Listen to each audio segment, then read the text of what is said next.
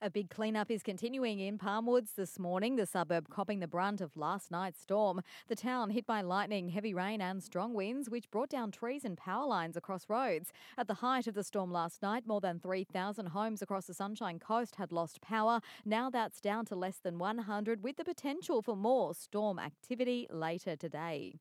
A Yandina waste processing company has been slapped with a hefty fine after pleading guilty to unlawfully causing serious environmental harm and treating waste without an environmental authority.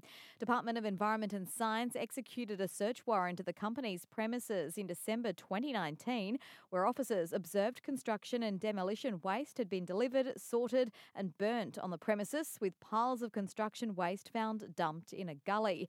The company was fined $30,000 and ordered to pay legal and and investigation costs. And a Sunshine Coast councillor has called for calm amid reports that some councillors have received threats from members of the public due to their stance on vaccination mandates coming into effect on December 17.